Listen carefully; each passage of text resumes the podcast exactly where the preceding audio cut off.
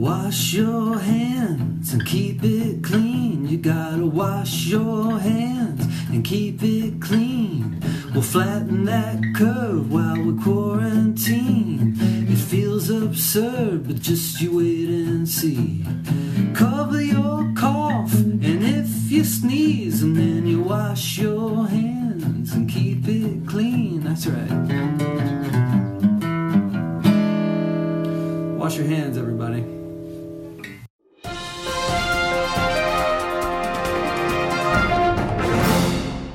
Hello, and welcome back to our Saturday Thrive Subscribe series, COVID 19 Practice Pearls.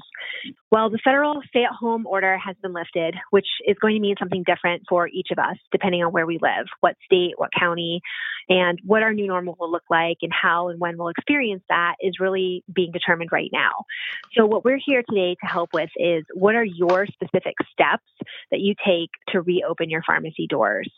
So, we have with us North Carolina pharmacy owners um, Ashley Branham and Joe Moose as our hosts today, and they're both joined with um, with Steve Hoffert, who is a Texas pharmacy owner. And we're going to talk today about some action steps that you can take to either prepare or to actually open your doors this week. So let's listen in. Fantastic. Thank you today, Suzanne. Appreciate that. Um, yeah, we're lucky to have a, a good friend of mine, uh, Steve Hoffert, on from Texas, one of the uh, most progressive pharmacist I know, a multi award winner from uh, awards from about every organization out there on his innovation and his business practices. Uh, and, and, and, we, we pulled on Steve this time because, uh, as you've heard in the news, you know, Texas and Georgia and a handful of states are, are thinking about reopening and, and what are the steps that we as pharmacy owners need to take uh, when we're in the process of reopening to to take care of our own staff, to take care of our our patients, make sure that we aren't aren't a center for transmission, and to to conduct business where we can actually stay in business. And so, uh, thankful to have have Steve with us today. Just to, if those of you who don't know Steve, he's a genuinely nice Texan. He's, he's probably next to Willie Nelson, the nicest guy out of Texas I know. Um, and as always, I've got my co-host with me, uh, Ashley Branham. Ashley, welcome today. Good afternoon, everybody. Glad to be back. I, I think that Joe's right. This um, the the reopening practices that are starting to take place and the considerations is happening um, as quickly as it all shut down. And so um, I think that we have to uh, make plans for our pharmacies. Right, as Joe said, we don't want this to be a um, opportunity to continue to transmit COVID in, in the walls of our pharmacies, and we have to um, um, really prepare for safe practices that will continue once um, the state or, or, our local government say it's okay to reopen. So that's why we have um, Steve on today, and look forward to talking with you, Steve, about some of your early plans, what what um, what your community is thinking about, and um, what kind of pearls can we take home as we start to develop our own plans today. As always, for our listeners today, if you have ideas or have began to draft um, your reopening plan um, to maintain safety practices for your staff, for your patients. And we'd love to hear your thoughts about this today also. So please feel free to um, um, type in your ideas um, because all of this is really important since this is kind of some a new era of uncharted territory that we're about to experience once again in this COVID season. Yeah, so we'll jump right in. So, uh, Steve, tell us. I mean, uh, I guess things are abuzz in Texas with reopening. It seems like it, that uh, everybody is chomping at the bit to to get back in the in the swing of things. What are what are some of the first thoughts uh, you have about reopening? Yeah, we we've been very blessed in Texas. We haven't seen the numbers of some of the other states, but our governor is very forthright in thinking and is trying to use science and common sense and also thinking of economy of small businesses. And so come Friday, um, there is a limited opening of things like libraries and museums and restaurants initially. Uh, very limited. Like if you can have 100 people in your restaurant, you only can have up to 25% of the total capacity. So it's kind of funny when that got announced a couple days ago. We're already getting calls at our store. Is hey, when you going to open? Um, obviously, we've been closed door now for about seven weeks. Um, I think we're going to open soon. I don't think we're going to open Friday, but the next big wave of opening is May the 18th, and so we've kind of set that as our benchmark of when we're going to try to implement our opening here at the store. Um, and that'll be officially being closed for two months. So that's going to be exciting. Are you getting guidelines from from? Go ahead, Ashley. I'm sorry. What what what does it look like right now for your store as you think about and that reopening? So are are your staff wearing protective gear as of today? Um, you know, you said you mentioned that you're closed door only, and it, and how does that how is that going to change from um, now until the next week when you are considering opening your doors? Will you maintain those types of practices for your staff as well? Yeah, no, nothing. Nothing's going to change for our staff. Uh, we've already had this discussion. We've had it now for a while. We've been doing all the pre-employee screening, uh, very meticulous about all our employee interactions with customers outside the store, curbside, or even drive-through. We've been extremely meticulous about all that because I've used the analogy. I want to flatten the pharmacy curve. I don't want anybody in my staff to come down with this while testing is not readily available because I feel like it's my lifeline. I've got to make sure they have jobs and I've got to make sure we protect ourselves also from our patients. So that's going to stay the same. It's what do we do once we open the doors and how we regulate that aspect. And so that's just going to be some added details. It's became a way of life, but I just think it's so critical. We put ourselves through six to eight weeks of being meticulous and it's become a way of life. I don't want one encounter with a patient in my store to run the whole thing. So that's why I think it's so critical. So we don't waste eight hard weeks of work in one bad patient encounter to screw it up for all of us. And so that's really what we have been discussing. But right now, we're very meticulous. I mean, it's we do all the things I think most pharmacies are doing that are closed door to not only protect our patients, but also protect our staff from ourselves. We wear masks uh, we do screening in three times a day for temperatures. We clean workstations every hour on the hour. We have dedicated workstations, dedicated phones. Uh, we're very been very meticulous, and knock on wood, our overall health health of our staff has actually gone up because we're so meticulous. I've had less people calling in sick, so it's really kind of funny. Yeah, that, uh, I, I think we've recognized the same thing, and and I think we've probably all recognized that maybe we were a little lax in in some type of cleaning protocols before any of this went on. So uh, I think we will we will continue a better cleaning process because of all this, just uh, ongoing and, and sanitizing uh, the pharmacies and the phones and the, the common surfaces.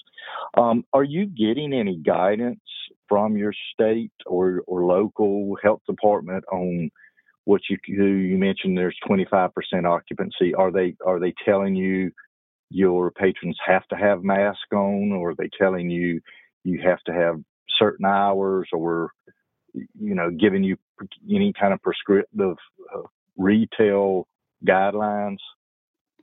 Pharmacy specific, no. Retail establishments, yes. The, our governor put out a 64 page document of what this rollout looks like for the next several months. That is beyond detailed. Now, since he's done that, they've had to make a few tweaks because obviously there's not enough detail because you have some businesses that are like, well, that didn't really read that way. So now I can do what I want to do. Um, so there is some guidance from our governor. And I would treat our upfront as a retail business. Obviously, we're an essential business. So they we haven't been told we can or cannot do anything from day one. It's all been self driven. I think that's the awesome thing about being an independent pharmacy. We're all our own owners and we can make our own decisions what's best for our staff and our patients.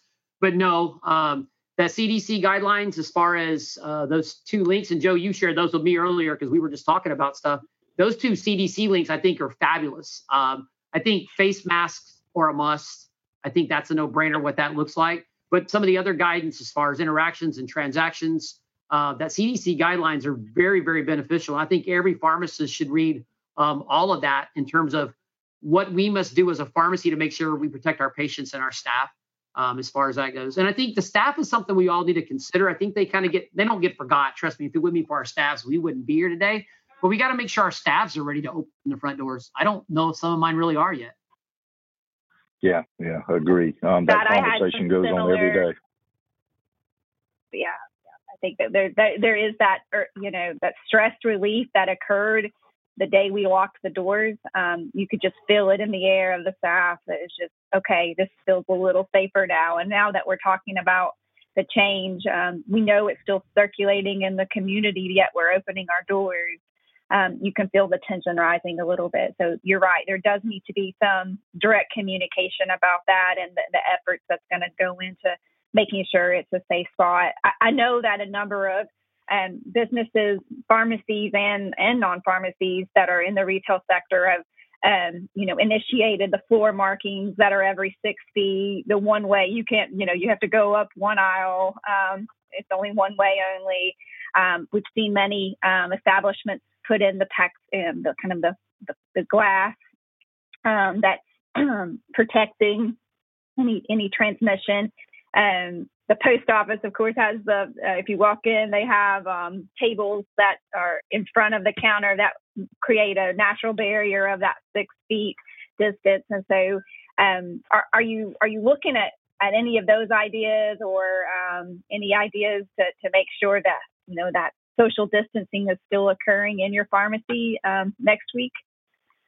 like you said, I think that's critical for our staffs and our patients. Uh, yes, we've already discussed some of that. I do think we need to take some of the ideas that our other pharmacy partners have that have stayed open have used. Um, like you said, I definitely the markings on the floor. What we've discussed as our idea is to maybe just like we do, we've limited our curbside to certain hours now because of just staffing issues, limiting the in-store to certain hours of the day, not our full work schedule. Just because I do I'm going to feel the most comfortable, and I think staff's going to be most comfortable with actually having a screening person at the front door. So my two plans are a have a screen person that basically says, you know, hey, welcome again. They have to have a mask on. Give them a mask. Make sure they put on hand sanitizer, and then kind of direct them what needs to be done. I'm going to feel the most comfortable with that.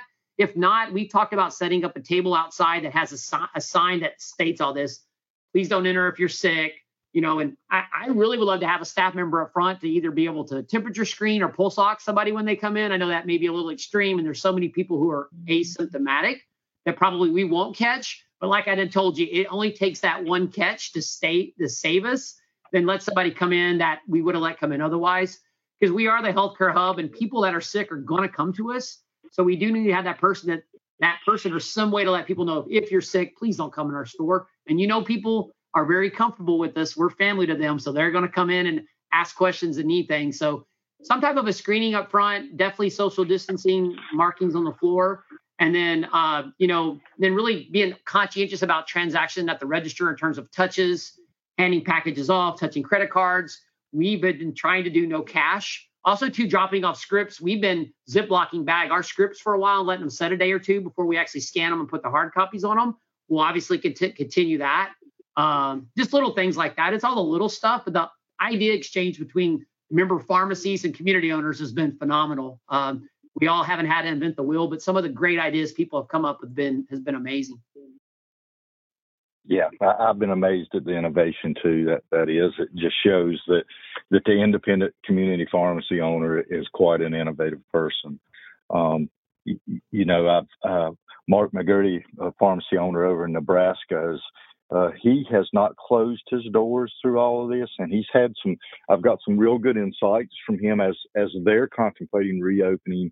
Um, he's had like a sanitizing station up front and giving folks masks through the whole process. But he is a it, it's kind of turned into an opportunity, like you said, Steve, that he has been able to do some monitoring of folks and, and identify folks that that are at high risk or, or maybe folks that have uh, are exhibiting early signs of it. So he's he's had providers that are sending um, that their office is closed or they don't want them in their office, and they, they're sending them over to to Mark's pharmacy. And he's had folks that, that come in and, like you say, have had some symptoms that he's been able to to you know physically see and triage on it. So I think there's some some good good health practices that are coming out of these stores. Uh, you know, just this idea of the engineering or re-engineering, engineering controls that you can put in place as you open up, uh, like the plexiglass. I think you know,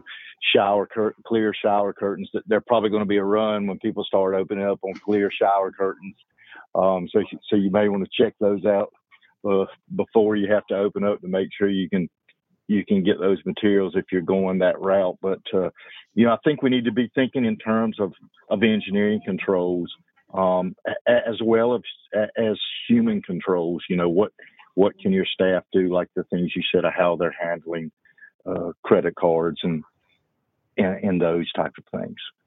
You know, I, I don't think I don't think that anybody wants a crisis or a pandemic, but I will tell you, independent pharmacy was built for this. I mean, and that's the honest truth because we we are at such a forefront of being innovative and figuring out ways to solve patients. And like you just mentioned, you may actually become a triage center when people do come in your door. You may catch somebody early, and that's an awesome thing that you know we, especially with CPESN, we are really dedicated on being you know a clinical forerunner in the pharmacy industry and maybe something like this just further put the spotlight on the great things that we can do. I mean, we've got to protect our staff. I think that's the other key. You're going to have to provide your staff proper PPE when we start interacting with patients. But I do think we've lost a lot of communication with our patients. Our customer service, I feel like, has really str- has struggled, and we've really fallen off. And I do miss that patient interaction, and we've got to find a way to do that, but keep ourselves safe and them also. So. Yeah, I know. I was thinking about that recently um, about, about about that. And you know you you have to be the one walking out to the curbside or, or in the delivery window talking to them. And, and I think that brings up a really great point. And you know especially as we're moving into the fall season we have the summer I guess to, to kind of get all of this in place and think about the emergency preparedness um, actions that need to take place. But then before you know it, we're going to be advancing into flu season where we'll be we'll be con- skin contact with many of these folks, um, likely still with circulating virus around. So um, we we have to continue this mindset. It's not just a short term when we reopen, or maybe this will get us through the summer. I think we have to be fully thinking about circulating virus um, at the time of flu season as well. So it's not going away. It probably makes a lot of sense to invest in, um, you know, really good protective equipment and and um, engineering, like Joe said, to to make sure that we are we're ready. You know, Ashley, that's yeah, a good point. Roger. That was the whole that was the whole oxymoronic thing when they were telling us we need to be given pneumonia shots when we're closing our doors. And I do think if and when we get back to we're more doing close contact, like with shots and stuff, It'd be awesome if we could do them outside. I'd feel a lot more comfortable with that. I wish we could maybe set up a patient patient room outside. Jokingly, I say that, but that'd be kind of nice. But also, too, I think those patients you do have to have a screening process because if you're going to be in a room with them or in a closed area, that's where your screening processes must really be pretty meticulous. I think is going to be critical. Yeah, I, I like that. I like the idea um, of an shingles. outside pharmacy. I do too, especially in the summer. But it's um, I've got this growing queue of folks that are ready for their second shingle shot, and I'm just um, looking forward to, to getting that queue marked off. Yeah, um, a past guest on the show, Roger Paganelli, had had uh, said that he was as uh, you know one of the measures that he was taking towards reopening and actually servicing folks even before thinking about reopening is giving preference to to the elderly or the highest at risk, those uh, immunocompromised, so that maybe if they're in the store, no one else can come in, or or they get masks that the store provides uh, if they don't have their own mask and things like that. So, you know, I, I think we're as a society growing a little more accustomed to sort of segregating our employees. The banks treat people differently. Everybody treats people differently. It, it may be that we have to do this. I, I know that uh, I've had to do some explaining several times when people we are offering curbside and people walk up to the door and just stand outside at the door, and my staff is walking by them to take packages to to people's car, and they think, well, hey, I'm I'm right here first in line, and they don't realize what's in the queue.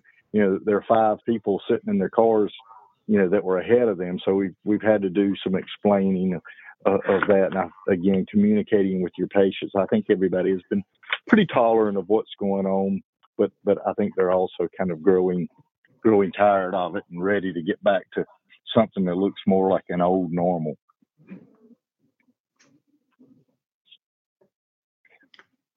Um, I, I, would totally, you know, I would all, totally agree with that, Jim. I think some of the best conversations have been when I've gone out to curbside and interact with people, and people are genuinely appreciative. But you're right, there you people do need some explaining because I don't think they understand it all. And most people have been good, but it's been it's definitely had its challenges at times. So, those of you who are listening, um, if you have protocols um, that you've put into place on reopening, or just you know maybe they're cocktail napkin ideas that you're thinking out when reopening, send those through. Either type them in now in the question or the chat box. Um, if you've you've got some ideas in your head, feel free to to send those on or uh, or forward those documents to us um, uh, at our CPESN um, website for, for, best practices at CPESN COVID best practices at cpesn.com. Is that right, Ashley? Practices. I'm sorry. Was that is that the right address? I, I mess that up every. COVIDbestpractices.com. Okay. Um,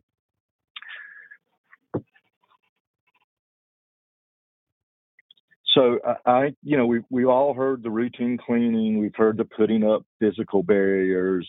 Um, you, you know, I like what you said about reinsure, reassuring your staff.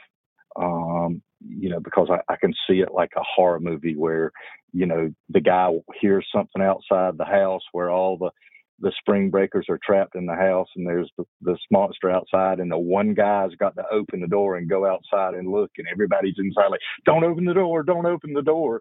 Um, you know I, I see that kind of with my staff now is are we going to do it? So uh, any any best practices ashley or, or steve around uh, reassuring your employees that this is the right time to to do this?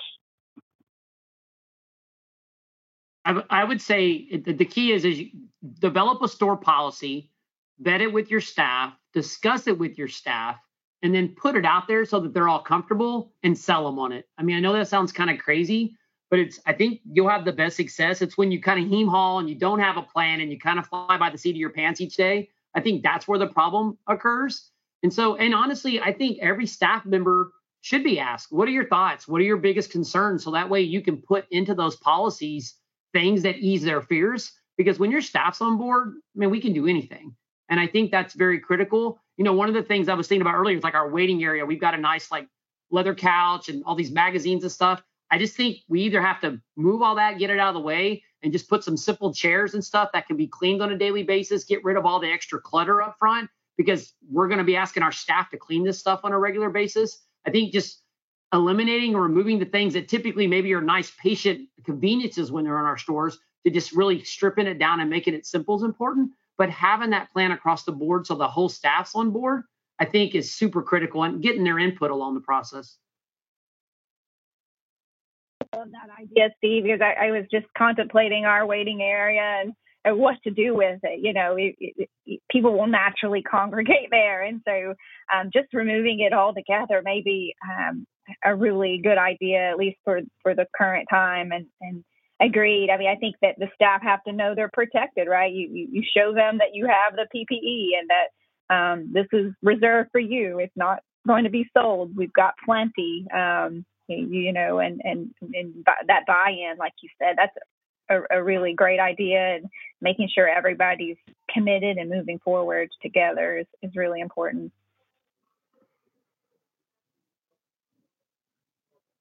Yeah, I, I think those are all great, uh, great points today. I and Steve, I appreciate you you getting on, and I, I hope when you things do open up in Texas that that everybody says stay safe there. Ashley, um, any last minute uh, comments?